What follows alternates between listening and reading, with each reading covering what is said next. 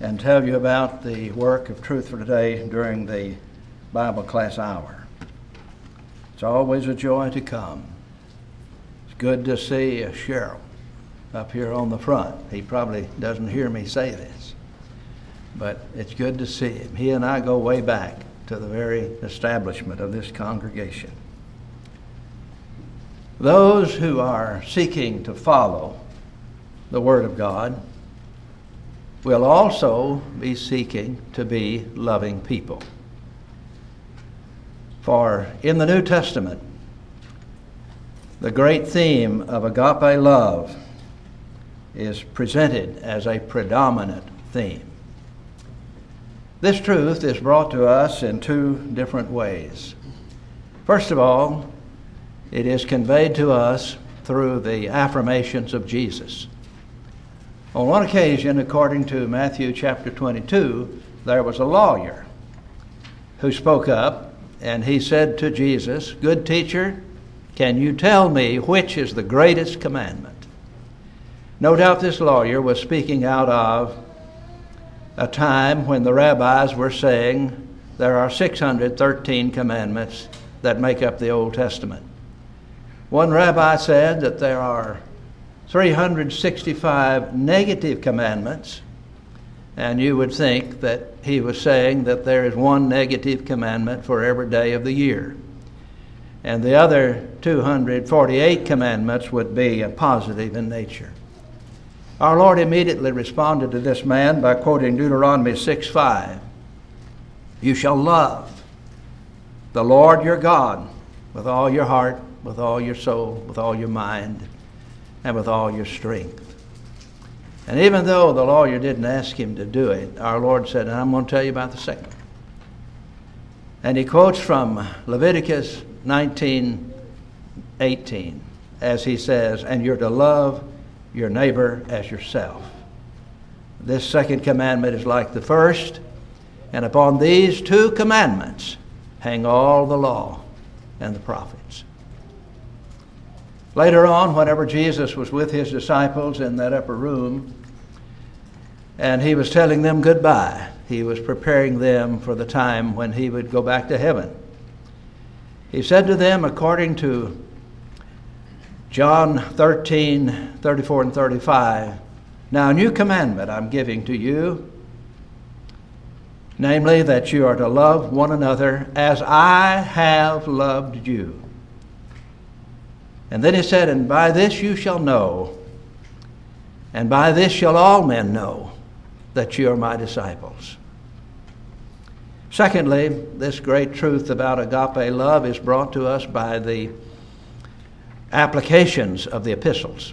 You would think that if our Lord was so pointed about his disciples being loving people, that whenever the epistles would be written, they would stress this love as well. And so it is. Hebrews 13:1 says, "Let brotherly love continue." 1 Peter 2:17 says, "Love the brotherhood." And John said in 1 John 3 verses 14 and 15, "By this you know that you have passed from death into life because you love the brethren." And then John says, He who does not love is continuing in death. Then we come to 1 Corinthians chapter 13, which would be the fullest presentation of love that we have in the New Testament. Paul has been writing to the Corinthians, and they had all kinds of problems. They had the problem of division, they had immorality amongst them, and they were not disciplining that man. And they were going to law with one another. They were not respecting each other's consciences. So, as Paul begins to tell them about how to use the spiritual gifts that had been given to them, he will say in 1 Corinthians 12, here's a list of them. I want to make sure you know what I'm talking about. And over in 1 Corinthians chapter 14, he said, Here are some rules that you need to go by in the assembly so that you're using them properly. And then, right in the middle of that discussion, the way our Bibles are divided up, 1 Corinthians chapter 13, 13 verses, Paul says, Now, before I go any farther, I want to tell you about the greatest gift. I want to tell you about the highest gift. So, if somebody is asking in his or her heart, What is the greatest thing? What can I really do? What is the highest, the most important thing that I can do with my life? It would obviously be addressed by Paul in 1 Corinthians 13. You might say that in 1 Corinthians chapter 13, Paul is giving reasons as to why we should be loving people. He's pointing out that you can be a Christian and not being a loving person at all. So he's going to give some reasons as to why Christians ought to be loving people. Now, I know he does not use the word reason.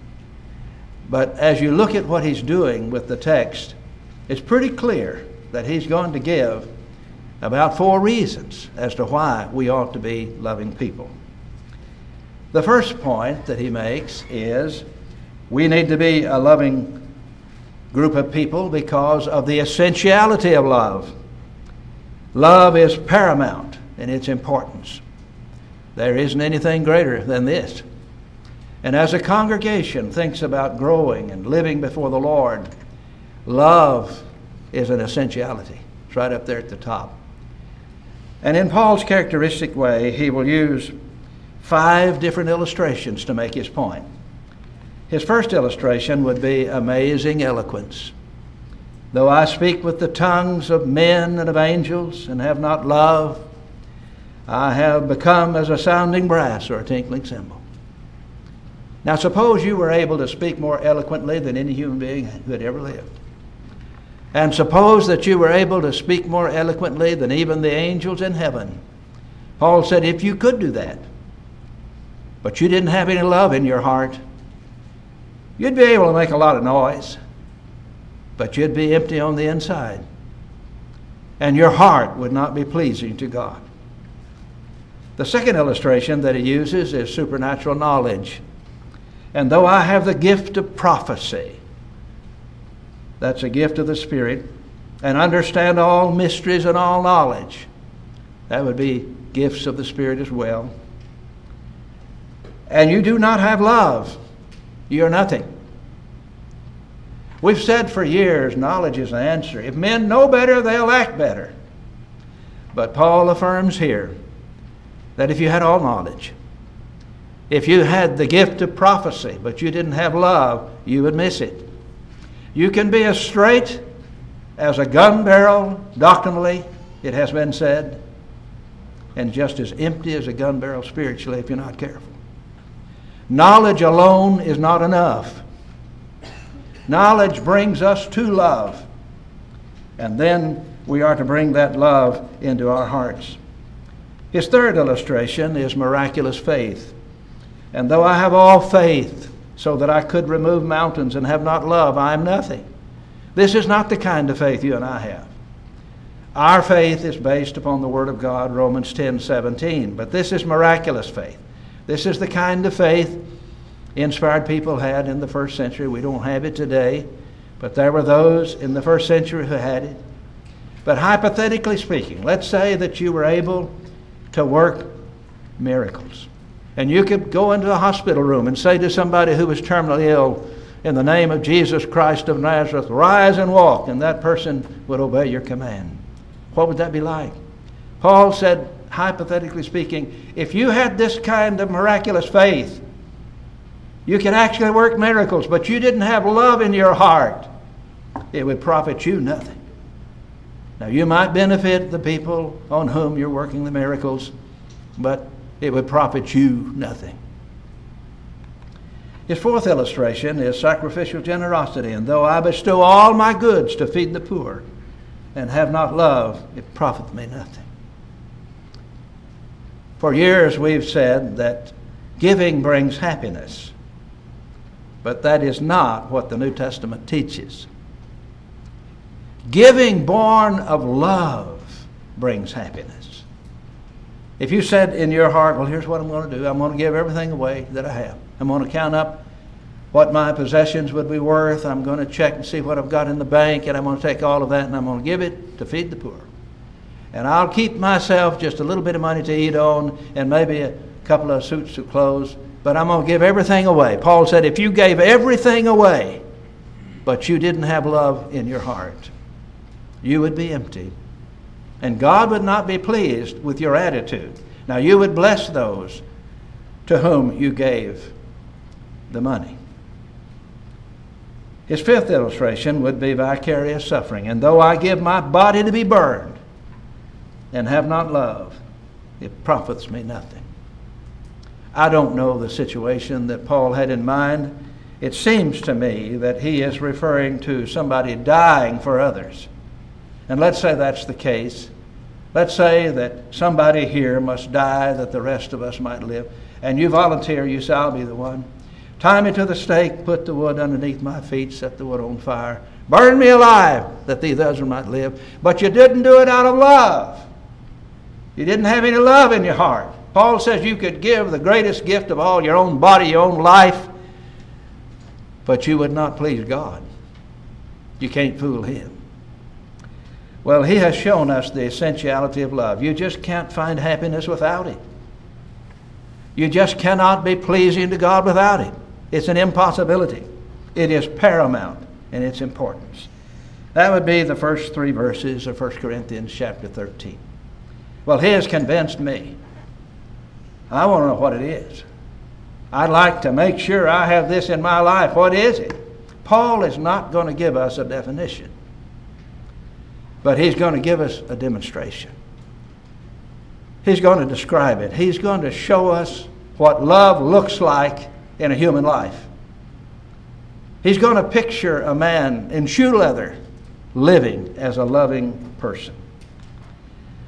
So he says, let's look at the elements of it.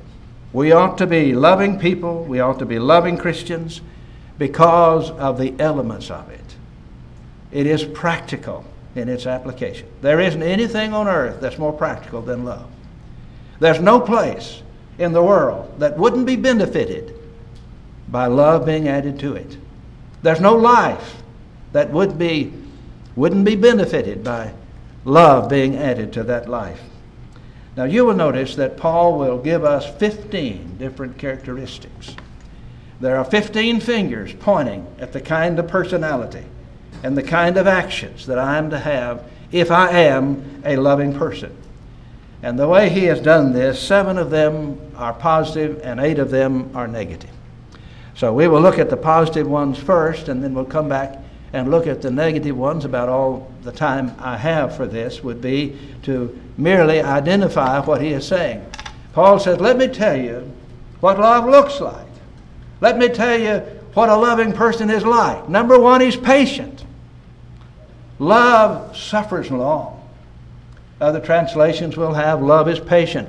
This is being patient with circumstances and also being patient with people. A loving person will give you time to grow up. A loving person knows you can't throw an egg over in the barnyard and expect it to crow tomorrow. The loving person knows it takes a long time to raise a boy. A loving person knows it takes quite a while to help a person develop into a real Christian. He'll give you that time. He's patient. Patient with circumstances. God has to ask you to wait at times. He just has to do it. It's built into the lives that we live. I'm praying for our grandchildren and who they will marry. Well, they're just young children, obviously. I'm going to have to wait. I'm going to have to wait for God to answer those prayers that I'm praying. I have to wait for Him to fix it. He's got to fix the circumstances, and it takes a while to do that. And sometimes, whenever I pray for this or that, I have to wait for God to fix me, where I'll be able to receive the answer that I've been praying for. Number two, he says, Love is kind. This is not a theological definition of kindness. But it's a good one. It's a good practical definition. I got it at Bible camp several years ago, Green Valley Bible Camp. It goes like this A little boy was asking his mother for a peanut butter sandwich, and she said, Okay, I'll get you one. She went into the kitchen, she got a slice of bread, she put a layer of peanut butter on it, and even though he didn't ask her to do it, she put a layer of grape jelly on it. He said, That's kindness. In other words, kindness is when you go beyond the call of duty, showing your appreciation for another person. Is there anybody in this world that you've expressed kindness to today? Have you gone beyond the call of duty to show your appreciation for another human being? Paul says that's what a loving person does. The loving person is kind. Now, dropping down to verse 3, I believe it is love rejoices in the truth. There are two sides to the holiness coin. On one side, there is truth, and on the other side, there's love. If you're trying to be a loving person, you'll be seeking the truth. And if you're trying to seek the truth, you'll be trying to be a loving person. Love bears all things. This is one of the Bible bears. You might want to, in your mind, write out beside bears burdens.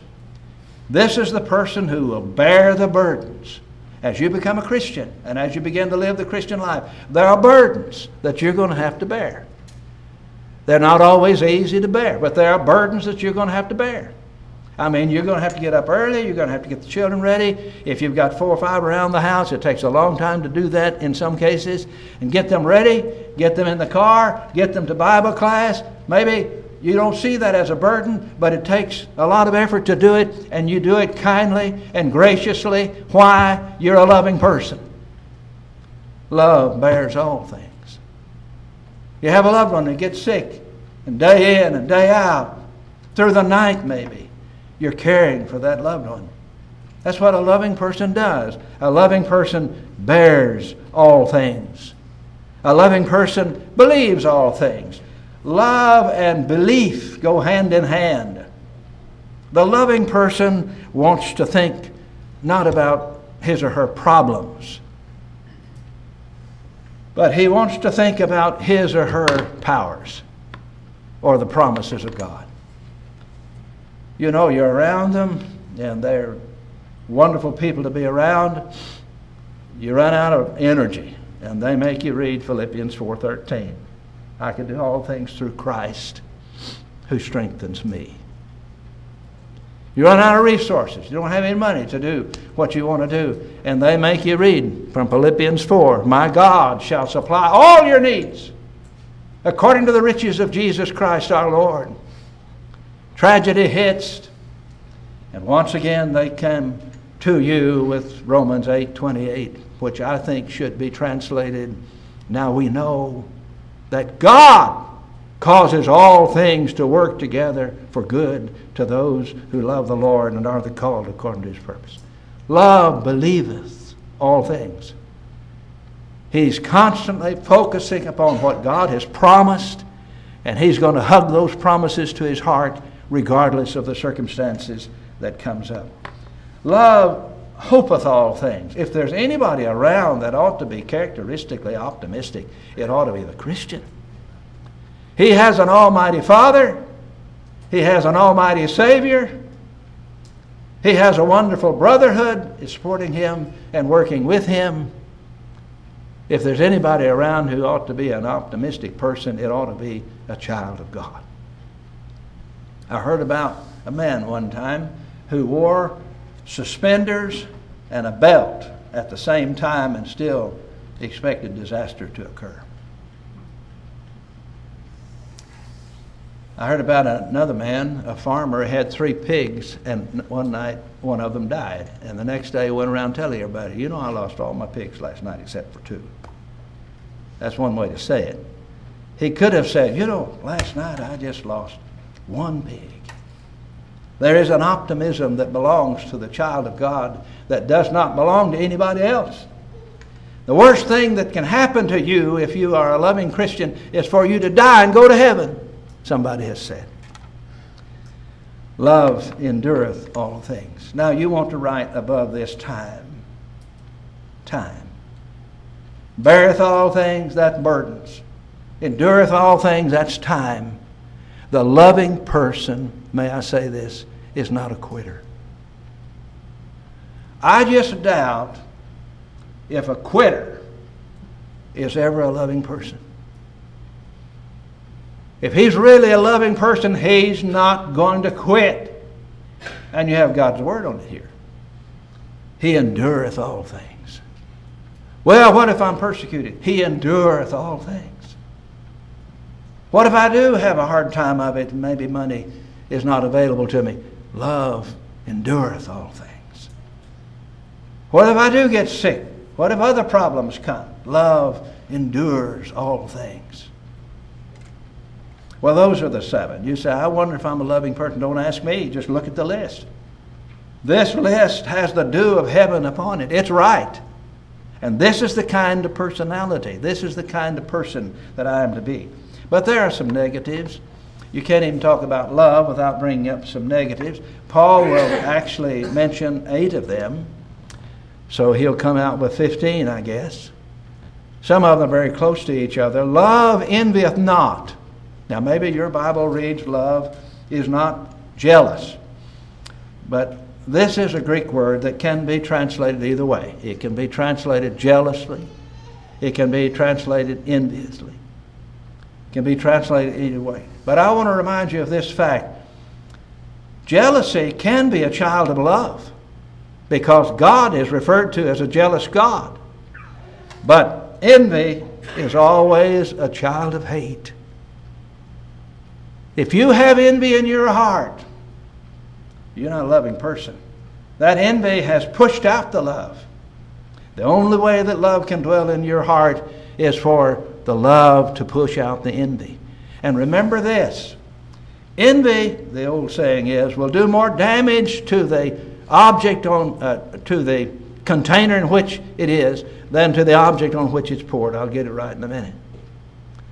You see, you have envy in your heart and you say, I'll fix him. You know, I'll hold this envy in my heart against him and I'll hurt him. I'll fix him. Yeah, you might. You might hurt him a little bit. But let me tell you where the greatest damage is going to be done. It's going to be done in your heart. It'll eat your heart up. It will destroy your heart. A loving person cannot live that way. That's not the way for us to live. Love vaunteth not itself. Now, I've used the King James translation on purpose. I grew up with it. I love the King James translation. Would you let me say this? But some of the words we don't understand anymore. That's the reason why I'm bringing it up. Vaunteth, it vaunteth not itself. Do you use that word? Our young people don't even know what that word means. We would say it like this Love is not a braggart. He's not going to brag about himself. He's going to be humble if you wanted to say it in the converse. Love vaunteth not itself.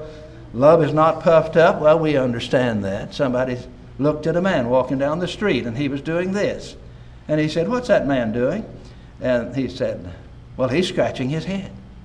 He had the big head, you see. He was puffed up. He really thought he was great. He really thought he was something. But the loving person does not behave that way. Love vaunteth not itself, not a braggart, is not puffed up, is not proud. And here's the one I really wanted to show you doth not behave itself unseemly.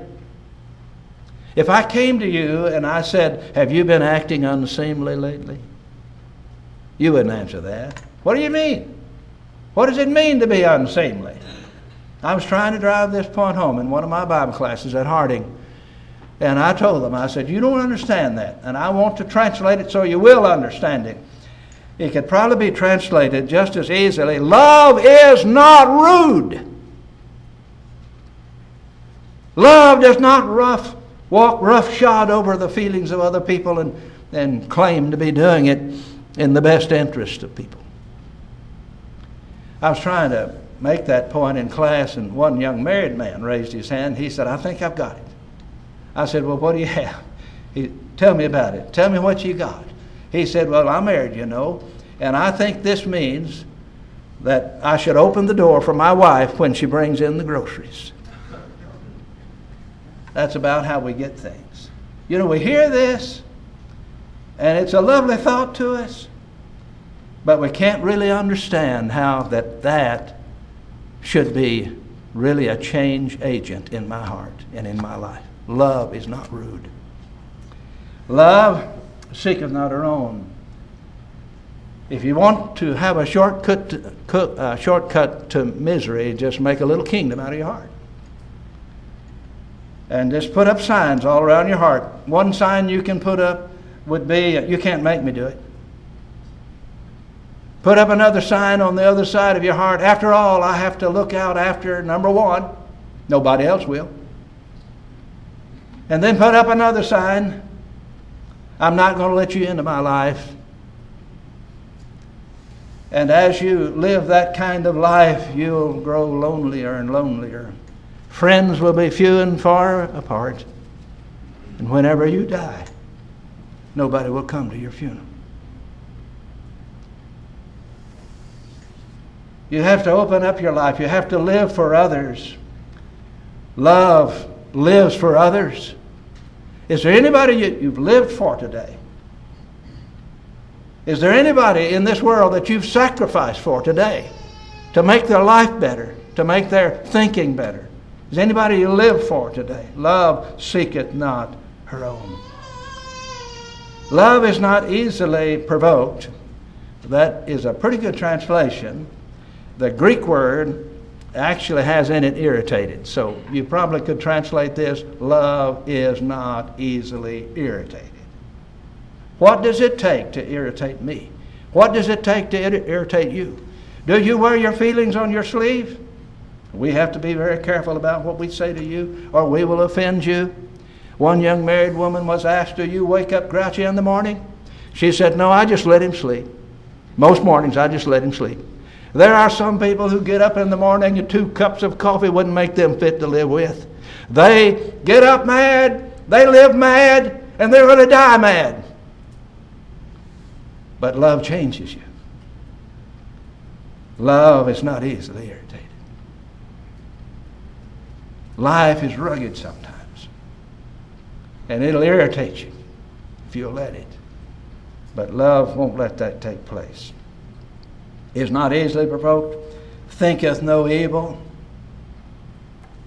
does not keep a record of wrongs done. I heard about a counselor who had a couple, and they were having a time, hard time getting along with each other. And the counselor, according to the story I have, said to them, Here's what I want you to do. I want you to go your separate ways for a few moments, and I want you to make a little list. Sit down and make a list of all the things you despise in each other. And we'll come back together and we'll read the list and we'll work on the list. So they went their separate ways.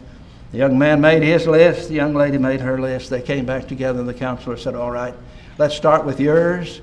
She pointed to the young man. You read your list. He read his list. He had eight or nine different things that he said with gritted teeth that he despised in his wife. And then she turned to the young lady, according to the story, and she said, You read your list. And she put her list over there on the table. And she had written on the list, I love you too much to see any wrongs in your life. I don't know what happened to that young man, but I bet you he found a hole and crawled in it. And do you remember 1 Peter 4 7? The assignment for listening to this sermon, young people, the assignment for listening to this sermon is you memorizing 1 Peter 4 7 before the sun goes down on this day. You know what it says? Love covers a multitude of sins. I'm so glad that my wife has a love for me that covers a multitude of sins. I understand that when you're growing turkeys, and a turkey runs into a sharp object and begins to bleed, all of the other turkeys gather around and they peck at the blood and they peck the turkey to death. Do you know that you can peck your marriage to death? You can pick a congregation to death. You can pick a nation to death Just pick, pick, pick, pick. Love covers a multitude of sins. We don't see them. Rejoice is not in iniquity. That is, it doesn't keep a record of wrongs done. It doesn't rejoice whenever a brother goes astray. We don't rub a sin in. Love rubs it out. And whenever a brother's down in the ditch, we go down there with him and we get mud on us as we bring him out. If he's got a fly on his nose, we don't get rid of it with a sledgehammer. We lovingly work with him and help him to overcome the problems of his life. Well, there are 14 to 15 different characteristics here. 15 if you count two separately. They're almost the same, but a total of 15. Seven are positive, eight are negative. This is God's list. I didn't make it up. If I were making up the list, I'd add some things to it, I guess, or take some things away from it. But the Holy Spirit gave us this, and this is right.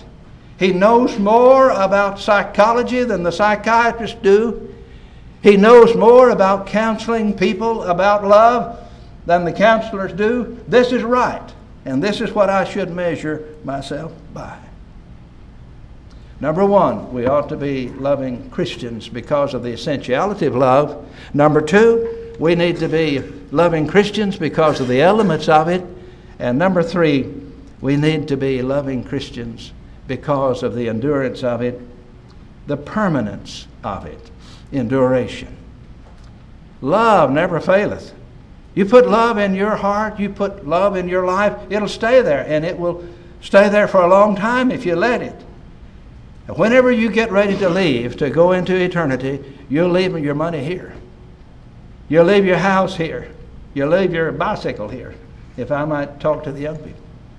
You're going to leave everything behind, but there's one thing you can take with you. You can take love. Love never faileth. Now, we need to notice that Paul is going to use three, not two, but three illustrations. The first illustration that he uses is the first century miracles revelation. Love never fails, but let me tell you something that's going to fail. But whether there be prophecies, they shall fail. Whether there be tongues, they shall cease. Whether there be knowledge, that supernatural knowledge, it shall vanish away. That is, whenever the Word of God is completed. For we know in part, Peter said some things that Paul didn't say. John said some things that neither Peter nor Paul said. We know in part and we prophesy in part. But when that which is perfect is come, then that which is in part should be done away. The perfect would be the completion. So when you have it in part, obviously you're waiting for the completion to occur. And whenever the divine revelation was finally given to us, we had it complete. But it's just an illustration. I'm telling you that love will never fail. It's never going to vanish away. It'll always be here. The first century American Revelation did fail. They did pass away. The second illustration that he used was the immaturities of childhood. When I was a child, I spake as a child. I understood as a child. I thought as a child. But when I became a man, I put away childish things. Yes, when I was a boy, I had characteristics that I needed to get rid of, and I hope I've gotten rid of them. I hope I'm childlike, but not childish. Childish. But this is just an illustration. Love never fails, but the immaturities of childhood will fail. They will pass away when we become adults. His third illustration would be the incomplete knowledge we have of ourselves. And somebody has said this is our now and then verse. For now we see through a glass darkly. We see ourselves as we see ourselves in the mirror. Somebody has said if you were able to see yourself walking down the side of the street as others see you, you probably wouldn't recognize yourself. You know a little bit about yourself, but you see yourself sort of darkly. But then, face to face, one day, I'm going to see Jesus face to face. And He knows everything about me. And perhaps I'll know everything about myself then as well. Now, I know in part. But then, shall I know, even as also I'm known. Whenever I get to heaven, I will know myself as I've never known myself before. Just an illustration. Love never faileth. But here are three things that will fail the first century American revelation, the immaturities of childhood, and the incomplete knowledge of ourselves. It will endure. It will endure. This is what you want to put your life into. It will endure. This is the big thing. This is the most important thing. This is the most wonderful thing that you can give your life to. Number one, we need to be loving people because of the essentiality of love. Number two, we need to be loving people because of the elements of love. Number three, we need to be loving people because of the endurance of love. And number four, we need to be loving people because of the excellency of love. Just the most excellent thing that there is. Primary in quality, and now abideth faith, hope, love, these three, but the greatest of these is love. What more could he say?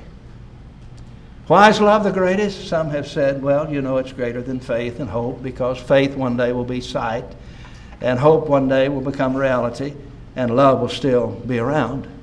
That's a good explanation of it, I guess, but I really believe there's a better one. And that would be the fact that there is only one thing in the world that can make you like God, and that's love. And Jesus said over in Matthew chapter 5, when he was telling us to love our enemies, he says, Love your enemies, pray for those who despitefully use you and persecute you. And then he gives us verse 45. 44 is only the beginning of the sentence. And in my translation here that I have before me, it ends with a semicolon. That means there's more to come. And you never want to build upon a half of a sentence like the politicians do. You know, they will say something in the second half of the sentence that blots out the first half of the sentence, and they wind up saying nothing. But I say to you, love your enemies, bless them that curse you, do good to them that hate you, and pray for them which despitefully use you and persecute you. Verse 45. That, that you may be the children of your Father who is in heaven. For he makes the sun to rise on the evil and the good, and he sends the rain on the just and the unjust. That is, if I'm the right kind of person, if I'm a person of love, I look like God and I'm trying to do in my life the work of God. I'm doing what God does. I'm living the way God lives.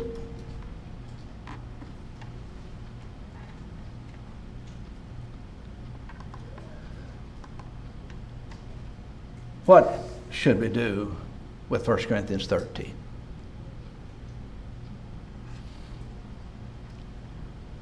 I told Cheryl I think he heard me whenever he came in. Cheryl, let's make a pact. If you go before I do, save me a place in line. And if I go before you do, I'll save you a place in line. Let's make a pact. Let's all of us make a pact today. I've tried my best to preach this. Let's make a pact. Let's make a pact that we're going to apply the ABCs of applying 1 Corinthians 13. The ABCs are follows, are as follows. Now, first of all, let us affirm it. This is how I'm going to live. I know I'll be imperfect at it. I know I'll not be able to measure up, but I'm affirming here today that this is the way I'm going to live. It's the best thing I can do. It's the highest way that I can live. B, build on it.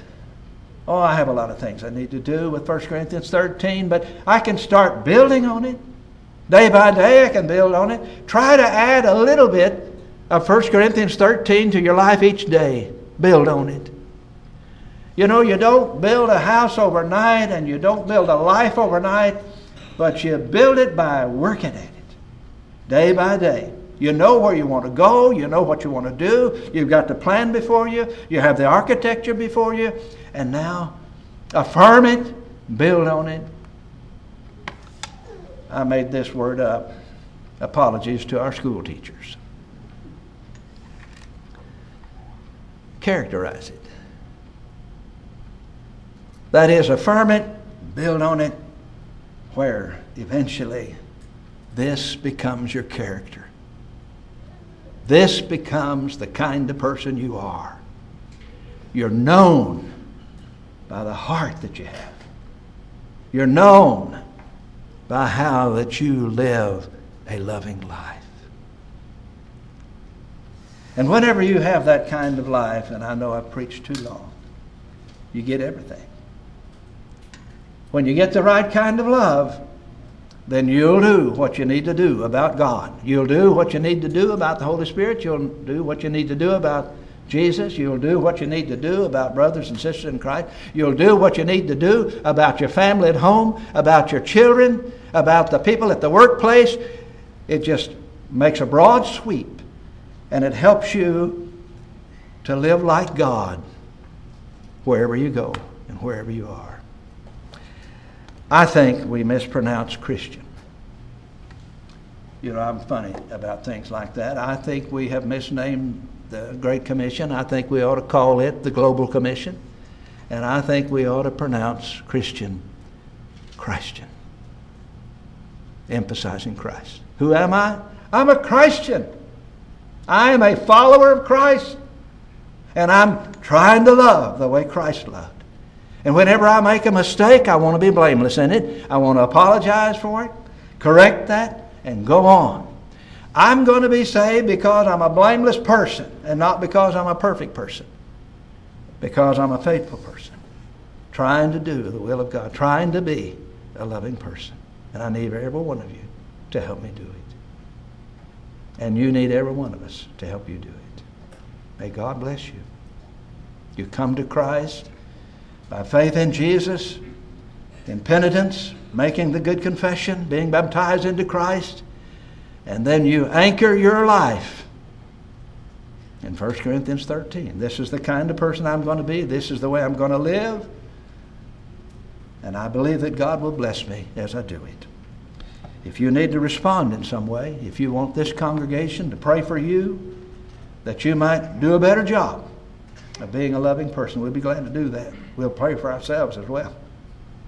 While together we stand and sing. Shall we sing?